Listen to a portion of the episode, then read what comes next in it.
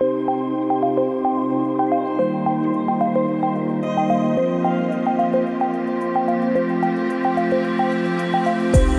there, firm owners. I'm Ryan Lazanis, and you're listening to the Future Firm Accounting Podcast, the place where you'll get one actionable lesson each episode to help you quickly grow a scalable, systematic firm that you love. And if you can hear it in my voice, I'm a bit under the weather, and I blame my one and a half year old daughter and her daycare for this.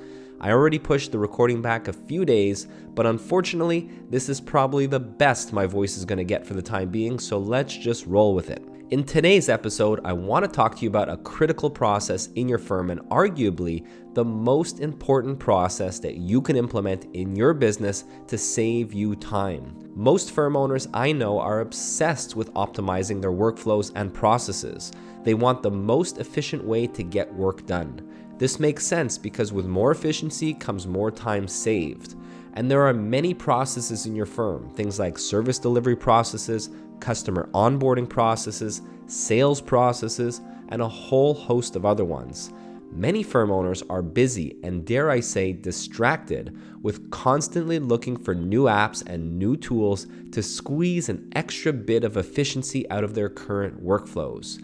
But they're completely neglecting the most important process in their firm when it comes to creating efficiencies. And that process is the strategic planning process. In fact, I argue that if you really want to save time in your firm, that you should have a strategic planning process down pat. The reason for this is because a strategic planning process helps you set priorities for what's actually important and eliminates you bouncing around from idea to idea and shiny object to shiny object. I know this is true because I lived through this myself when I ran my firm. I had no strategic planning process in place, and I just bounced around spending time on things and in areas that actually didn't matter all that much. In fact, a lot of the times I would just sit there thinking about what I needed to work on next. I'd then spend some time working on what I thought was important and then just stopped working on it without ever finishing it, only to move to the next project. Yes, I was growing, but the clear path and direction was missing, which meant that myself and my team could not operate at peak efficiency because we were spending time on the wrong things. The number one way to guard your time is to be clear on what you should be working on and what you shouldn't be working on. This makes it much easier to say no when certain opportunities come your way, and in fact, saying no is a reflex of mine that I've developed over the past few years. So, if you want to save time in your firm, in my opinion, the number one way to do so is by creating a strategic plan. Now, I call my strategic plan a roadmap because a roadmap outlines what you need to do to get to where you want to go. And as I've explained in several other podcast episodes, I believe in reverse engineering the entire process.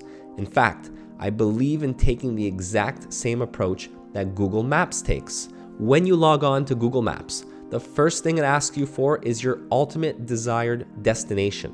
From there, it will look at where you are right now and then reverse engineer a plan to get you to where you want to go, and it will tell you the very next step that you need to take. We now have a plan and we now have a next step. That means if there's a fork in the road, you know exactly what you should be doing and what you shouldn't be doing. It's the same thing that we want to do in your business, except here, your ultimate destination is your ideal life. Since your business serves you personally and not the other way around, we want to build a pathway for your business to help you achieve your ideal life. The importance of which that I've discussed in episode 27 of this podcast, where your personal goals need to be crystal clear first. And then from there, we'll just start working backwards. We'll get clear on where you should be long term in your business, let's say 5 to 10 years from now, to allow us to reach our ideal life. And then we'll work backwards once again to determine where we need to be three years from now to be on track for that long term business target. And then we'll work backwards to figure out what our one year plan needs to look like to be on track for our three year plan. And finally, with our one year plan clear, that's where we'll set our 90 day goals, and these are the highest priority items that, if met, keep us on track for our one year plan. So we zoom out completely to where we concretely want to end up and then chunk things down step by step to create 90 day goals, which become our complete focus. This means that if a new app comes into view and it's not within your 90 day goals, you're not going to bother with it. Or if some kind of opportunity comes your way and it doesn't factor into your roadmap, you'll block yourself from spending time in that area. Your roadmap will help you say no and will help you save a ton of time. In fact, whenever I'm coaching someone and they come to me with a new idea or need help with anything, and if it's absolutely not critical, I'll just ask them, Is this on your roadmap? I have seen this far too often with firm owners. They're just super distracted, and the reason why they're distracted is because there's no actual plan in place. Now, implementation of the plan is just part of the process. Once the plan is implemented, all you need to do is update it regularly to update your priorities depending on where you're at at the moment. Nothing will ever go according to plan 100%, and that's fine and almost expected. We can shift things as we go. Personally, though, I take the time every quarter to update my roadmap. So that's the process implementation of a plan or roadmap, and then a quarterly update to your roadmap. With this in place, not only will you and your team be saving a ton of time on things that aren't really super critical, but you'll also help keep the team aligned and heading in the same direction as well. If I can go back to my firm ownership years, this is one area that I would have liked to have greatly improved as it took me some time to develop this process. If you're looking for a few resources to help you along, there's a few books that I do like where I borrowed some concepts from it to develop my own roadmap process. First is Gino Wickman's Traction, and the other is Verne Harnish's Mastering the Rockefeller Habits.